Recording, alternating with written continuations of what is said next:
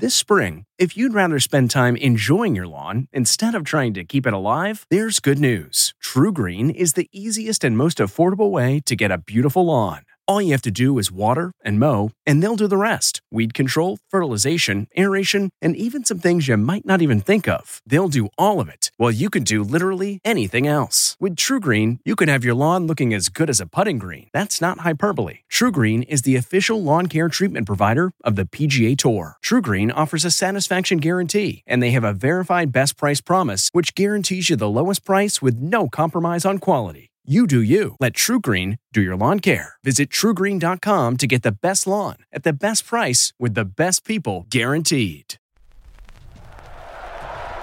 Five, four, three, two, one. But who's counting, right? And his name is Major. Oh, ladies and gentlemen, please welcome Major Garrett from the nation's capital. Major, fantastic. It's the takeout. This is a major achievement. With CBS News Chief Washington Correspondent Major Garrett, yes, CBS, yes, hi. Major Garrett. Major, that's nonsense, and you should know better. Is Major out of the doghouse?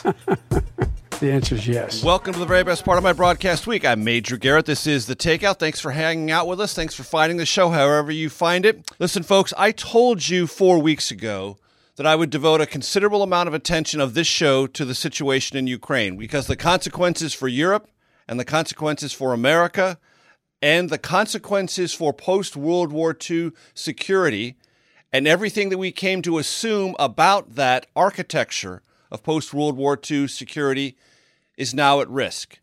And what the civilized world decides to do about the risks posed to that architecture will matter for decades to come. Our focus this week will be about and be on the great and this is not an exaggeration, ladies and gentlemen, humanitarian catastrophe that is playing out hour by hour inside Ukraine and on all neighboring countries receiving refugees.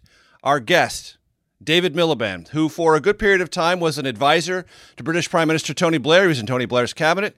He was British Foreign Secretary to Gordon Brown when he was Prime Minister. He is now the President and CEO of the International Rescue Committee, a post he's had for many times. He comes to us from New York the Right Honorable David Miliband. It's great to have you with us. Thank you, Major. Great to be with you. So, David, big picture. I saw that your organization, International Rescue Committee, put out this morning. We're recording this on Wednesday, April the 5th, Arden? 6th? 6th, April 6th. 7.1 million refugees from Ukraine. If at all possible, help my audience understand the contextual meaning of that number the crisis in Ukraine is obviously a political crisis because every humanitarian emergency is, in fact, a political emergency. And it's an emergency that has transgressed the most basic norms of international law, but also, as we've seen in the unspeakable images and stories that have come out of various Ukrainian cities uh, over the last 48 hours, the most un- basic norms of human morality, really. I'm, I'm sure we'll get to that. Mm-hmm. I think the we way will. for your listeners and viewers to understand this is to see that there are three fronts to the humanitarian campaign in Ukraine and its surroundings. One is for civilians in besieged cities or in cities under fire. The most, the poster child for that is Mariupol, obviously, a city of 450,000 people in the south of the country, southeast of the country. Now 120,000 people left, uh, and a city without water, electricity, or heat for six weeks now. So uh, uh with bombardment as well, but they're not the only ones. So there's first of all a set of enormous needs for people who were accountants or journalists or charity workers or housewives leading their own lives just six weeks ago. And they've got enormous health, food, survival needs. Second group is you get to people on the move inside the country. And that's much harder to count because they're not crossing a border. And that's where we think there's there's three million, I think, um, in some estimates, five million in others. Uh, and they are and people. These are, the way to think about those are displaced within country That's the way to yes, think we about call them internally displaced people. They're refugees within their own country. So they've Understood. been forced out of their home because of the fighting, because of they're scared for their lives. They're women and kids, remember, because the men are staying to fight. And so they're already going through the trauma of family separation. They don't know whether they'll see their husbands, their fathers, their brothers again. They don't know if they'll see their own homes again.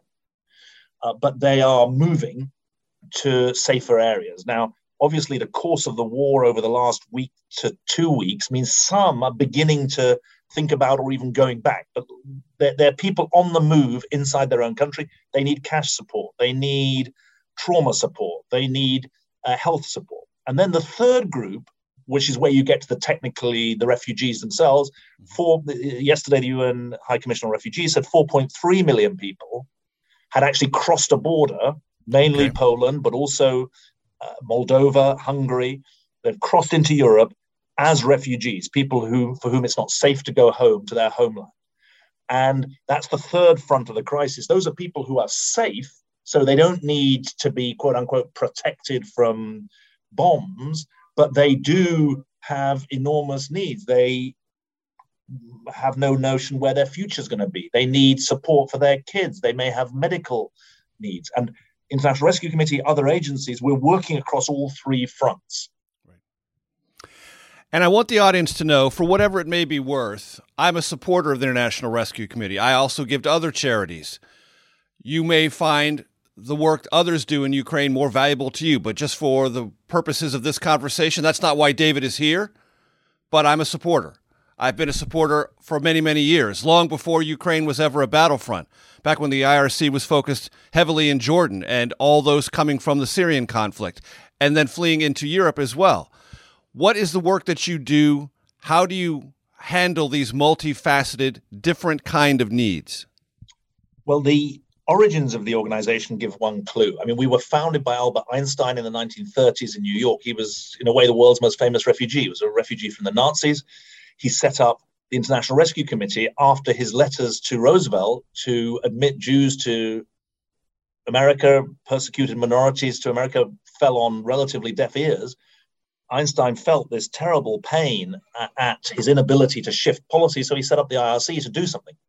And our first employee actually was a journalist uh, major, um, a New York Times journalist. I hope I can mention them, who we employed to run a safe house in Marseille in occupied France in 1940, who issued 2,000 fake passports to help people escape from Nazi occupied Europe, including people like Marc Chagall, um, extraordinary artist. So the, the history of the organization speaks to having real brain power as well as big hearts.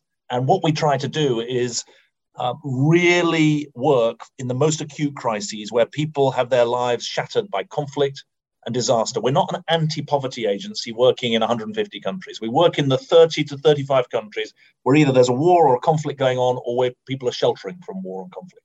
And so Afghanistan, Syria, Jordan that you mentioned, Somalia, Bangladesh, where there's a million refugees from Myanmar, from uh, Burma. And what do we do? We help people survive, recover, and get some control of their lives. Survive, that means healthcare, that means water and sanitation. We don't really do much food aid, that's much more for the World Food Program. We don't, we're not really in, in that. So there's a survival element of it. There's a recovery element. If you're a woman who has suffered unspeakable violence in emergencies, which many do, we help them recover. If you've got uh, wounds that need to be um, mental wounds or even sometimes physical rehabilitation, we can help uh, with that. And then gain control of your life, help you on the route to self sufficiency, education, livelihoods. That's a growing part of our work for people whose lives are shattered by conflict and disaster. And we have about 17,000 employees around the world and about 20,000 volunteers day day support people who paid cash in eh, for, for day working for us during during the day. One other part of this that i think makes the organization unique we work across the arc of crisis from the war zone to the place where refugees go but we also work in countries like the us we're the largest refugee resettlement agency in america with 25 offices in towns and cities across america where refugees are coming to make a new life.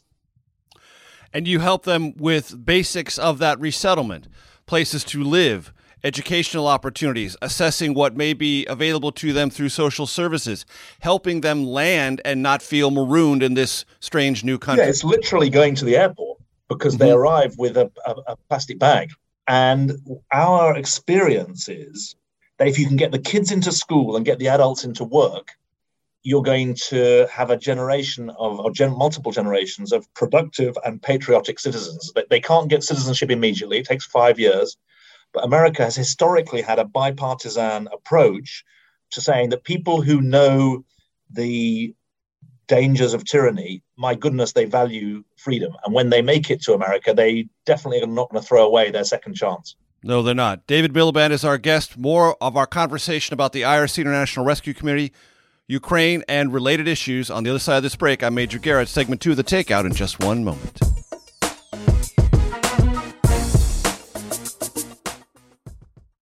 This podcast is supported by FedEx. FedEx offers fast delivery, more visibility, simple returns, and weekend home delivery to 98% of the U.S. population on Saturday and 50% on Sunday. With FedEx, you get picture proof of delivery, ensuring you always know where your package is. Returns are simple with packageless and paperless returns. Plus, FedEx Ground is also faster to more locations than UPS Ground. See the FedEx service guide for delivery information. So, what are you waiting for? See what FedEx can do for your business. Absolutely, positively FedEx.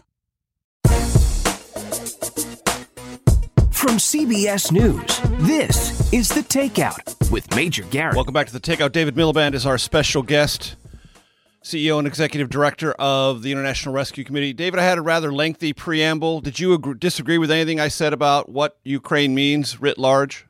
I think that Ukraine is a, a, a, a an event which is happening over weeks, but which will reverberate over decades.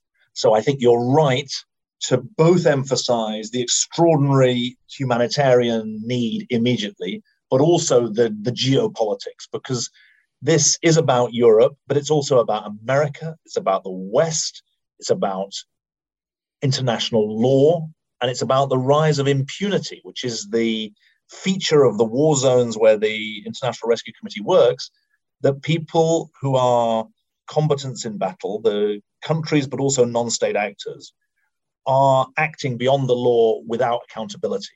And that's what the that's what's at stake in this argument about how to manage international relations, but also how to handle this interconnected world that we live in.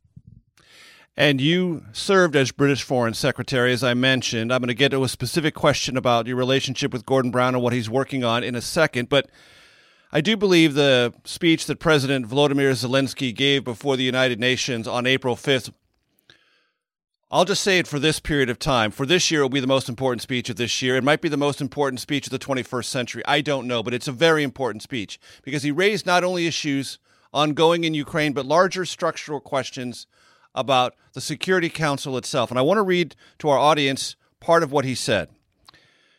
He's talking about I come before you, United Nations, on behalf of the civilians who have died. Some were shot on the streets, I'm quoting directly. Others were thrown into wells where they suffered and died. They were killed in apartments and houses. Civilians were crushed by tanks while sitting in their cars on the side of the road. They cut off limbs, slashed their throats. Women were raped and killed in front of their children. They pulled out their tongues only because they did not hear them saying what they wanted to hear. How is this different from what the Daesh, which is one word for ISIS, terrorists were doing in occupied areas, then here comes the answer. Except that it is done by a permanent member of the United Nations Security Council and one that destroys the internal unity of countries. And the question that President Zelensky put to the Security Council and by extension the entire United Nations is if an aggressor who commits war crimes has permanent veto power over doing anything about it, we do not have a system of international peace or security. Your thoughts? Well, the first thought, uh, Major, is that I hope you're right that it's the most important speech of the year or the decade. But there's a danger it won't be because it will fade into history. So I think the first point to say is that there's a battle on on the one hand to bury the speech, on the other hand to elevate it. And we don't yet know what's going to win. It's conceivable. I mean, there have been other great speeches and they get forgotten. So where where I would um, caveat what you said is to say that we'll we'll know a lot about the world if this is seen as a seminal speech, as a turning point speech, but we'll also got to recognize it's a battle and it may not be because there are forces that do not want this to be a memorable speech or a speech that has uh, impact. And they second don't want thing, that question answered. Uh, well, exactly. Now, the, the, the second thing is that international law should be supreme, but over the last 15 years, it's become increasingly optional. And it's become increasingly optional in conflict zones around the world where the rights of individuals, civilians to life, could not be clearer in international law, but the abrogation of those rights, the denial of those rights, also could not be clearer. That is the ultimate definition of impunity. 70% of the people who die in war today are civilians. That is the fact that we have to come to terms with. And it's not an accident because they're being targeted as part of war strategies, not just by non state actors, but also by powerful state actors. Now, there's then something that you just mentioned in passing a permanent veto wielding member of the Security Council, which does raise the stakes because there are five permanent members of the Security Council, as you know the US, France, UK, China, Russia, the quote unquote great powers of yesteryear of the post Second World War period. And they're meant to have special responsibility to go with the special power. We've argued that in the light of the trends of the last 15 years towards autocracy, towards the abuse of international law in conflict, the veto in the Security Council should be disposed of in cases of mass atrocity. So to say that mass atrocities, genocides are in a separate category, and the five members should forsake their veto power in that. Now, the UK actually hasn't used its veto since 1989 uh, I, as foreign minister, I never used the veto, although, of course, the threat of the veto is a chiller yes. as well as the actual use of the veto. You, you know that well. France supports this, but neither the UK, nor America, nor China, nor Russia is yet willing to say that even in cases of mass atrocity, should the veto be put to one side. And that's why I think the challenge from President Zelensky is so profound, was essentially he's saying there's system failure. Yes. If you can't rely on the people who uphold the system to sustain the system, then you haven't got a system. And that's why the stakes are so high. I want to ask you about Gordon Brown because he has advocated for the creation of a tribunal to prosecute war crimes. I imagine, in general, and it's probably not the role of your organization to opine on this directly, but maybe indirectly, you have some thoughts on that. Yeah, I think that the call for accountability is absolutely right. We are non-political, neutral, impartial. That's those are the rule, the law, the rules of the humanitarian enterprise. But we also have a responsibility to bear witness to the abuse of power.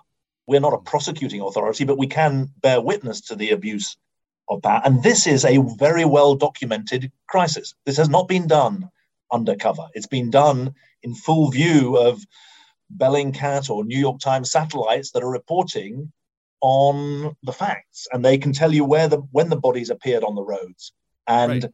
Uh, and they can they can document that. Not, not to so mention think, not to mention the civilians on the ground with their own cell phone cameras, which exactly. is a new a dimension to this evidence gathering process. So it appears it's the to first me. cell phone war. Look, in, in, we're in a whole new ball game, and the transparency and the documentation does need to be used. And there is something called universal jurisdiction, which allows even those states that are not signatories either to the International Criminal Court or to other um, international treaties to be subject to, for individuals to be subject to the dictates of universal jurisdiction and to be prosecuted for crimes. Now, just to give you one example, the German government has used evidence from German NGOs to prosecute Syrian generals for war crimes in Syria. Mm-hmm. And so I'm very comfortable saying that accountability for alleged war crimes is absolutely central to a functioning order. Because if people think they can get away with anything, they will do anything. They will murder civilians. They will use chemical weapons. And that's the anarchy that we face if we're not careful. And David, for those who might be uncertain about a definitional construct, help them understand what a war crime is and what makes it a war crime. Is it an order of magnitude? Is it the disposition of the victim? it's serious violation of international law. So, for example, international law guarantees the rights to life of civilians in conflict. If you're a soldier in a conflict, you don't have a right to life. But if you're a civilian in a conflict, you have a right to life.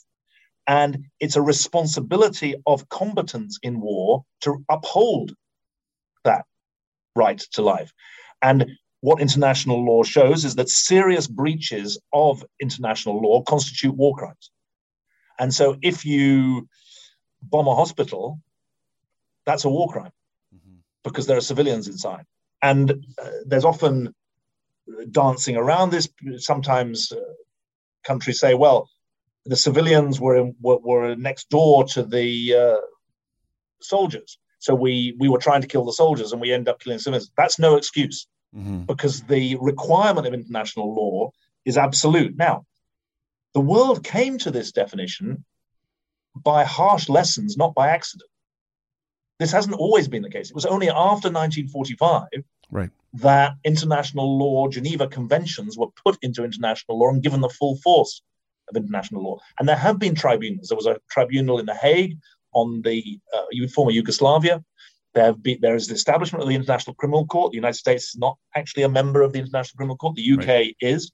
Mm-hmm. Uh, and the truth is, in the same way, I always use the example. A, David, David, I'll tell you what. Let me let me let me stop you right there. We need to run to a quick break, but because I, I, that's a good example, and I want to have the audience get full measure of that. On the other side of this break, David Miliband, thank you very much. Uh, the takeout segment three coming up. This episode is brought in part to you by Audible, your go-to destination for thrilling audio entertainment. Whether you're looking for a hair-raising experience to enjoy while you're on the move or eager to dive into sinister and shocking tales, Audible has an exclusive collection of thrillers from best selling authors that will keep you on the edge of your seat. Like James Patterson's first audio only thriller, The Coldest Case. Experience stories like never before, where every chilling detail is brought to life by captivating sound design. Plus, as an Audible member, choose one title a month to make yours forever. And now, New members can try Audible free for 30 days. Just visit audible.com slash WonderyPod or text WonderyPod to 500, 500. That's audible.com slash WonderyPod or text WonderyPod to 500, 500. From CBS News, this is The Takeout with Major Garrett. Welcome back to the Takeout. David Miliband, our special guest, was in mid thought, but interruptions for breaks had to intervene. I apologize for that. David, please continue. The international system without law is like traffic without traffic lights.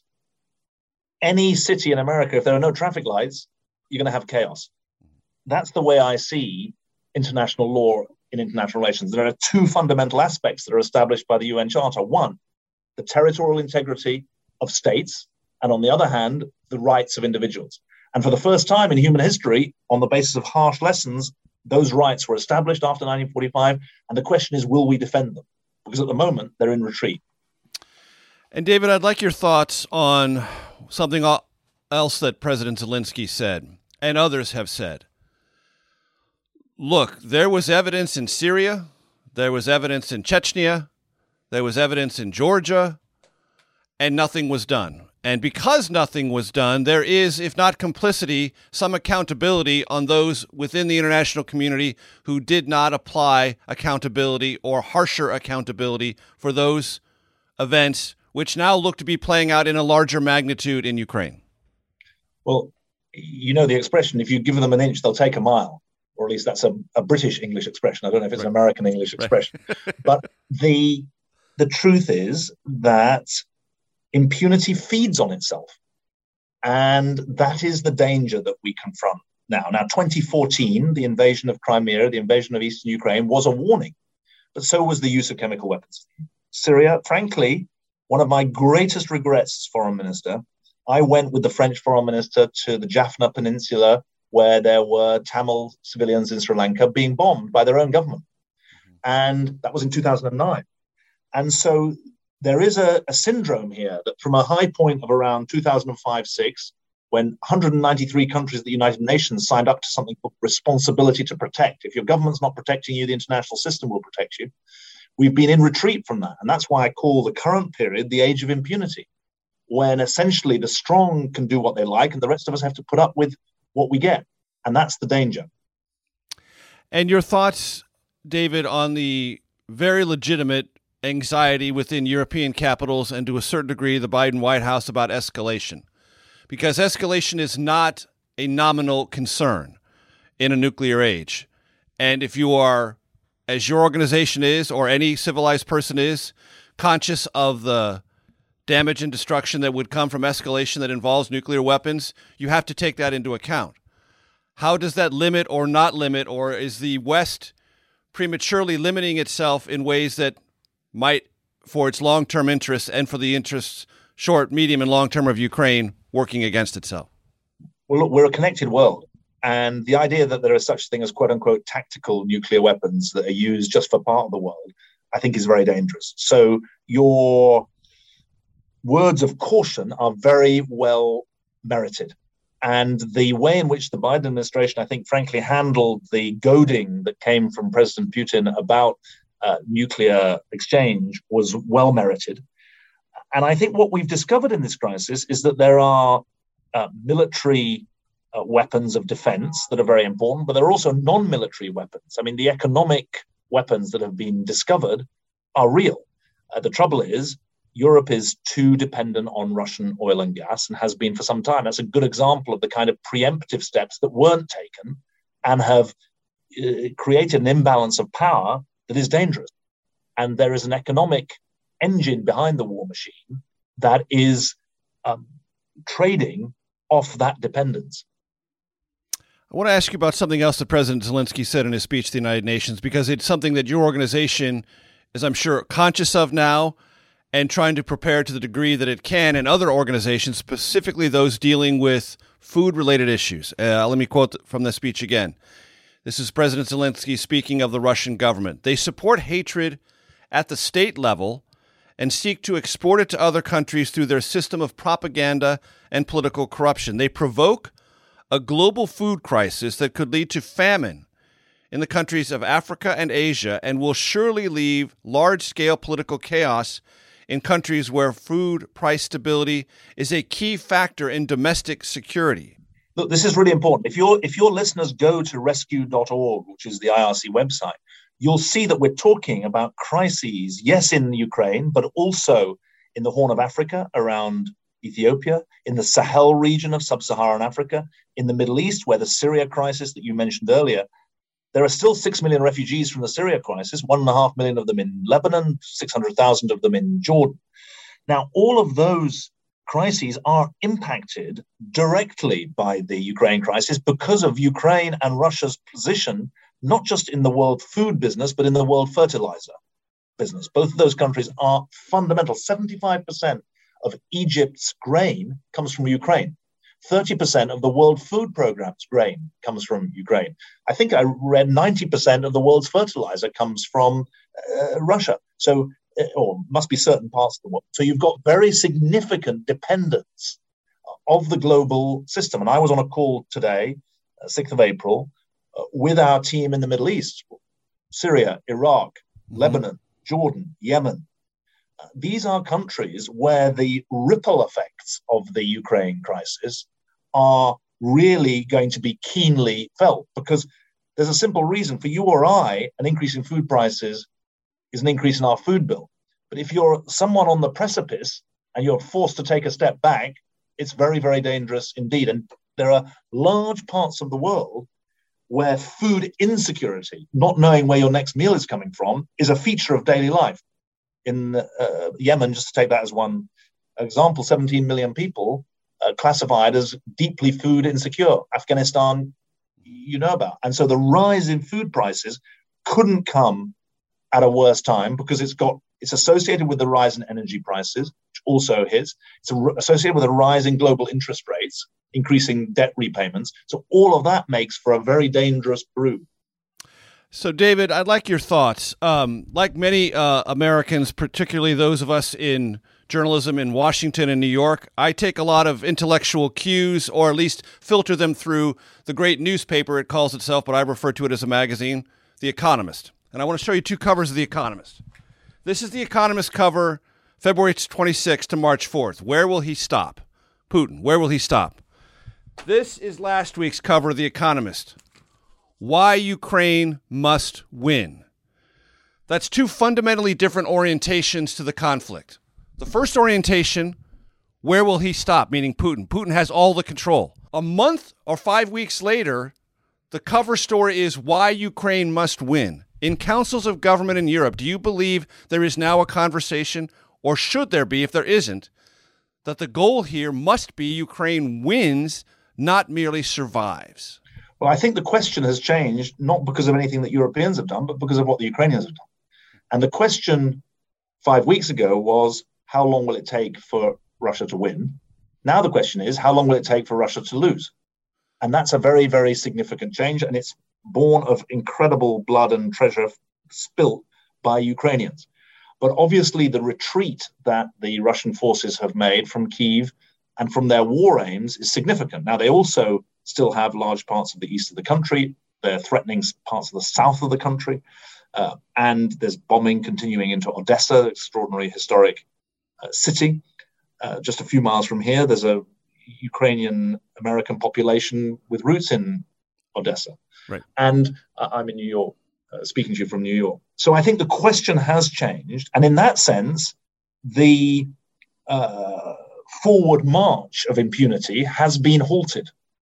And that's a very significant moment. Also, the divisions in the West have been uh, not uh, ended, but there has been a rally, a unification of Western opinion. But there's no room for complacency because around the world there are countries that are sitting on the fence and right. that don't want to take a side. And I think it's very important that we say, as a, a and I say as a representative of a, a non-political NGO, you've got to be on the side of the rule of law. And an invasion of one country by another is a breach of the rule of law. The killing of civilians is a breach of the rule of law, and we all depend on the international rule of law. And I think that the, it's a, it's a very significant moment that there is more confidence in Europe that there are a wider range of outcomes than the speed of the Russian victory. But there's also fear that this is a long haul, not a short one. And I agree with that. That is the voice of Dave Miliband, our special guest. He is the president and CEO of the International Rescue Committee. He will be back for segment four and segment five, the Especial, so stay tuned for that. I'm Major Garrett. Back with you in just one second. At Amica Insurance, we know it's more than just a car. It's the two door coupe that was there for your first drive, the hatchback that took you cross country and back, and the minivan that tackles the weekly carpool. For the cars you couldn't live without, trust Amica Auto Insurance. Amica, empathy is our best policy.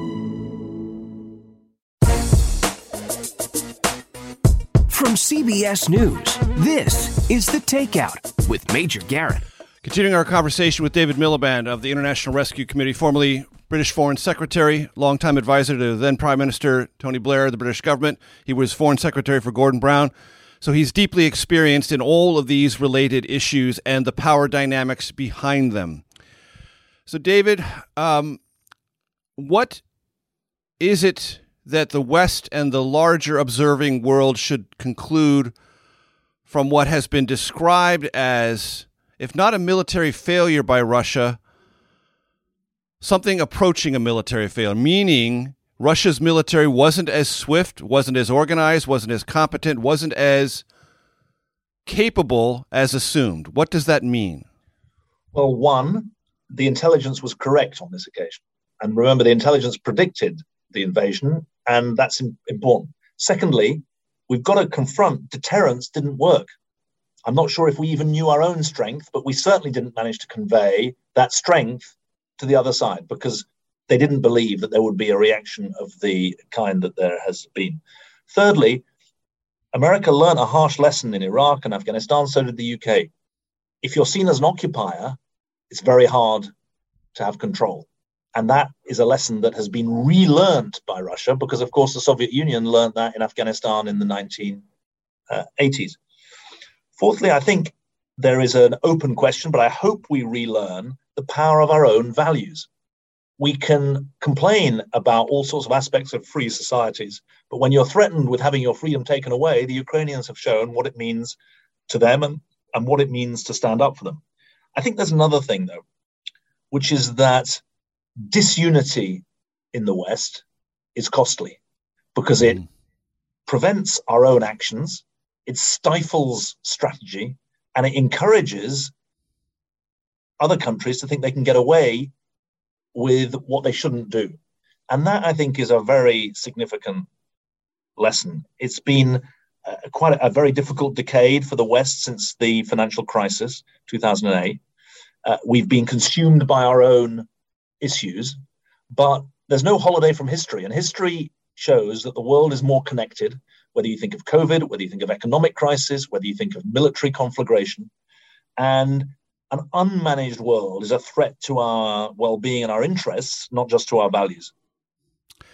And is it imaginable in your mind in a month, two months, that Ukrainians continue to fight? They are fortified by the West. That President Zelensky's request will not, in every respect, be fulfilled in terms of armaments, but let's say 80% fulfilled can you imagine a scenario in two months where Putin has to sue for peace because this is unraveled and he is the one who is seeking a way out, not the Ukrainians? Well, I wish I could just say yes to that, mm-hmm. Major, but I think we have to steel ourselves for something much longer. I think mm-hmm. that, remember, it's eight years since the invasion of uh, Crimea and the east of Ukraine. And which I'm took, not saying which took before this invasion some 16,000 lives. Yeah, and actually had 2 million people displaced. Just to go back to where we started the conversation about the humanitarian needs, 2 million people displaced from their homes by the um, invasion of eastern Ukraine in 2014. So continuing to be displaced. So I, I think that you know we're all armchair in the danger of being armchair generals, and I don't want to fall into that. But I, I, I feel that this is long term, not short term. Not least because the bet from President Putin is that the West doesn't have staying power. And so I think that it's important to say to your listeners that this is not going to be over quickly, according to the best estimates. I think this is a long haul, and it's the longest haul for Ukrainians. But the Europe has given, the European Union has offered every Ukrainian who arrives three years residency, three years work permits, three years education, three years social services. I think that's more uh, prudent than to bank on a, a, a quick end to this. But you know that also, and, that's an incredibly generous uh, offer of temp- temporary protective status, uh, which the European Union has offered. Uh, the European Union adva- ambassador of the United States, Stavros Lambrinidis, basically said that was going to happen on our show several weeks ago, a day before it actually happened.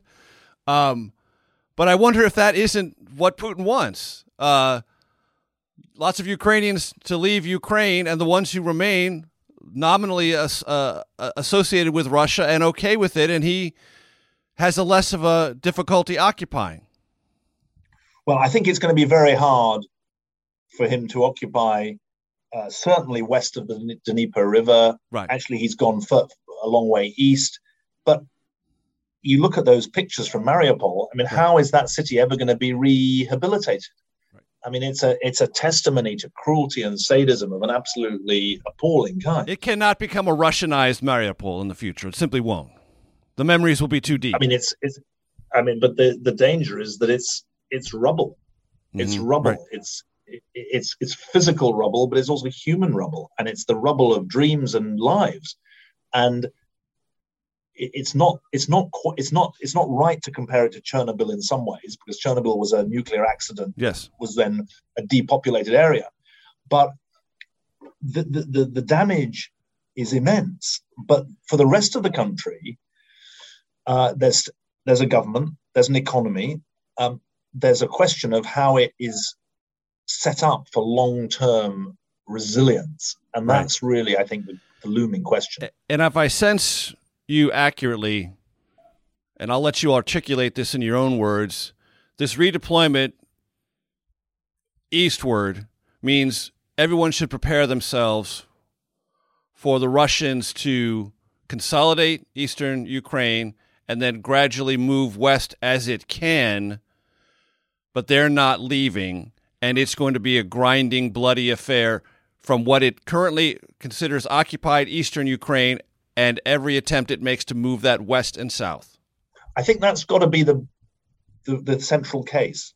Now, we should have taken literally and seriously the build-up that happened before February the 24th, as the intelligence agencies in this case mm-hmm. correctly predicted, and as the Russian government denied. They denied any suggestion. I mean, Sergei Lavrov was my opposite number as foreign minister.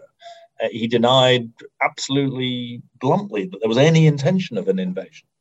Uh, so uh, the fact that the troops will be there, the fact they will consolidate, does mean that the threat remains. But remember, they've also got the experience of the last five or six weeks.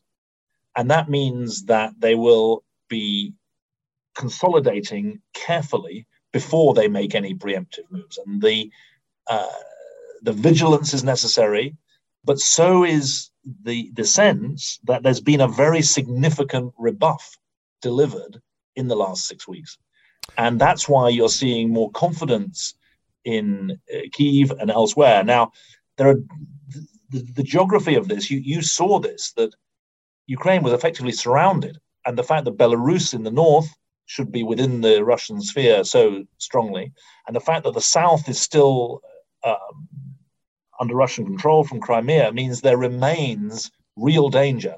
And so the military dynamics of this, I think, are very open. You said continued danger of creeping. I think we don't yet know right. what the military tactics are going to be. We don't yet know. That is the voice of David Miliband. CEO and Executive Director of the International Rescue Committee. For our radio audience, we need to say farewell. For those watching on CBS News streaming and listening on all our podcast platforms, stay tuned for the Takeout Outtake Especial. I'm Major Garrett. We'll see you next week. What makes a life a good one? Is it the adventure you have? Or the friends you find along the way? Maybe it's pursuing your passion while striving to protect, defend, and save what you believe in every single day. So, what makes a life a good one?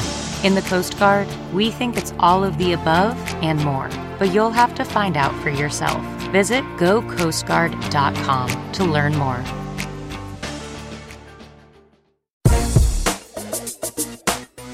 From CBS News, this is The Takeout with Major Garrett.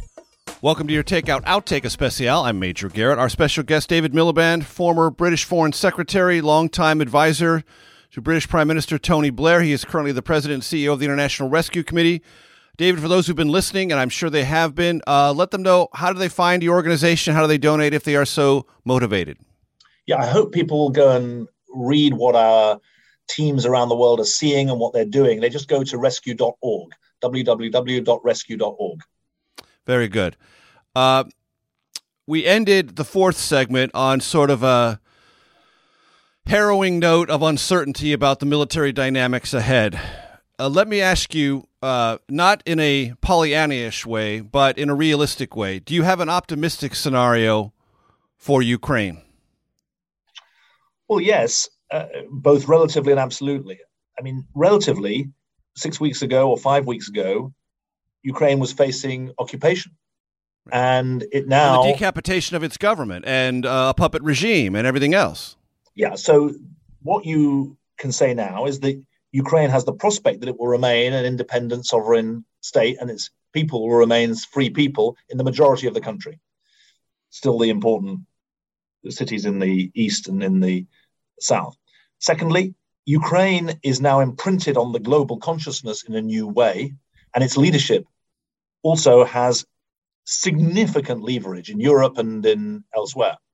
And there won't be um, many European leaders or American leaders who are able to turn away from Ukraine. It's rallied significant support. And actually, probably hasn't got much coverage in the US, but the commitments to rebuilding mm-hmm. are as significant from Europe as the commitments to the refugees that are being made in the short term.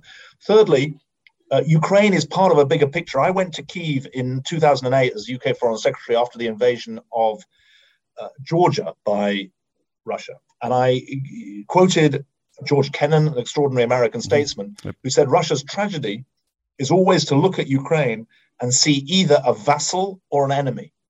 And It's a brilliant quote. Right. And it's been played out in history. And what I said was the West should partner with Ukraine, always recognizing that Ukraine will need a partnership with Russia.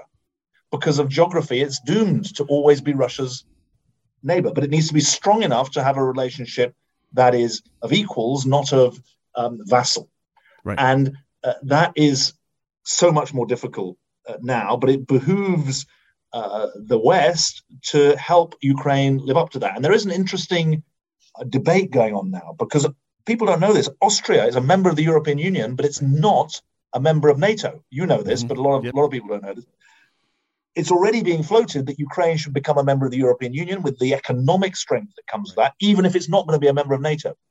And that represents, I think, a new front in this thinking about the economic and security architecture in Europe that is so important to the transatlantic relationship as well as to global stability. Right, and if that were sped up and uh, the approval process were less bureaucratized, I think many would salute that uh, just as a side benefit of bringing Ukraine into the European Union. That's a side issue, of course. But all right, David, one thing we do on this program, we've done this for the entirety of our nearly six years. Every guest we ask three threshold questions, and I think our audience will be delighted to hear your no answers. No warning of this. This is going to be interesting. No warning. This is good. This is great. I'm going to spring this on you. So, take these questions in whatever order you prefer. The most influential book in your life, or one of the most influential books in your life. All-time favorite movie, or one of your favorite movies. And if you are going to be uh, on a long drive or a long flight, and you're really going to enjoy some music, I mean, really enjoy it. And I know because of your spouse, classical music looms large what kind of music, artist, or genre are you most likely to listen to? So, um, Twelve Angry Men was uh, my was an incredible movie that I I, I watched. Henry Fonda yep. 30 years ago it rather dates me. I mean, it wasn't made 30 years ago. It was it was my dad's generation or my mum's generation rather than mm-hmm. my generation. But it's an extraordinary and impactful movie. But it's also a very American movie, and so I think it's nice to be able to highlight um, that for, uh, for for this uh, audience uh, in terms of uh, the influential book, I'm going to give you a British uh, answer. Please. And there's there's a book uh, called, called, the and it speaks to my professional life rather than to my personal life. Um, there's a book called The Progressive Dilemma by uh, David Marquand, who is a Labour MP, and it speaks to the reality that the Labour Party, which is my party, has been out of power for most of the last 120 years, and it diagnoses uh, some of the reasons for that. Essentially, the Liberal Party that opposed the Conservative Party in the 19th century was superseded by the Labour Party. And the progressive dilemma is that the Liberal Party and the Labour Party never found a way to merge their culture and their ideas. Mm-hmm. And so they mm-hmm. kept on losing. And that's still being played out. It was very influential in my political career. In terms of music, my constituency in um, the northeast of England was South Shields, and the most one of the most famous people to come from North Shields was Sting. And so I think uh, Sting would be a pretty good, um, pretty good uh, companion on the on the road, and he's uh, become a friend in the in the course of time. Uh, amazing guy. But as you said, my wife is a violinist, and so um, I. Um, I, I have to defer to, to her interest. We have this phrase in, in the UK you know, don't take someone on a busman's holiday. So a busman right. is a bus driver, and you wouldn't want a bus driver to have to go driving. So I don't want to have to say that she's got to listen to classical music on on a on a long drive. So I'll probably stick with Sting, but we would definitely have classical music on Spotify. Very good, David Miliband. It's been a pleasure. It is not a, a pleasurable topic to be sure but your insight and your perspective is incredibly valuable for my audience. I want to thank you for the time and the effort, and we'll keep in touch. Thank you very much. Thank, thank you very, very much, much We'll see. Thank we'll you. see you. Thanks, everyone. We'll see you next week. The Takeout is produced by Arden Farhi, Jamie Benson, Sarah Cook, Ellie Watson, Jake Rosen, and Ashley Armstrong. CBSN production by Eric Susanen. Follow us on Facebook, Twitter, and Instagram at Takeout Podcast. That's at Takeout Podcast. And for more, go to takeoutpodcast.com. The Takeout is a production of CBS News. If you like the takeout, you can listen early and ad-free right now by joining Wondery Plus in the Wondery app or on Apple Podcasts. Prime members can listen ad-free on Amazon Music. Before you go, tell us about yourself by filling out a short survey at wondery.com/survey. It was the biggest scandal in pop music. The stars of Milli Vanilli, the Grammy-winning multi-platinum R&B phenomenon, were exposed as frauds, but none of this was their idea. So whose idea was it? Enter German music producer Frank Farian. He saw the success of acts like Michael Jackson and Prince, and he wanted in, no matter the cost. So he devised the perfect pop heist two once in a lifetime talents who were charismatic, full of sex appeal, and phenomenal dancers. The only problem? They couldn't sing. But Frank knew just how to fix that. Wondery's new podcast, Blame It on the Fame, dives into one of pop music's greatest controversies and takes a never before heard look at the exploitation of two young black artists. Milli Vanilli set the world on fire, but when the truth came out, Rob and Fab were the only ones who got burned. Looking back now, it's hard not to wonder why did everyone blame them and not the man pulling the strings? Follow Blame It on the Fame, Milli Vanilli, on the Wondery app or wherever you get your podcasts. You can binge all episodes of Blame It on the Fame early and ad-free right now by joining Wondery Plus. The Hargan women seemed to have it all. We were blessed. My mom was amazing. But detectives would soon discover inside the house there were the bodies of two women. A story of betrayal you would struggle to believe if it wasn't true. I am just praying to God. This is a sick joke. From 48 Hours, this is Blood is Thicker The Hargan Family Killings. Listen to Blood is Thicker The Hargan Family Killings wherever you get your podcasts.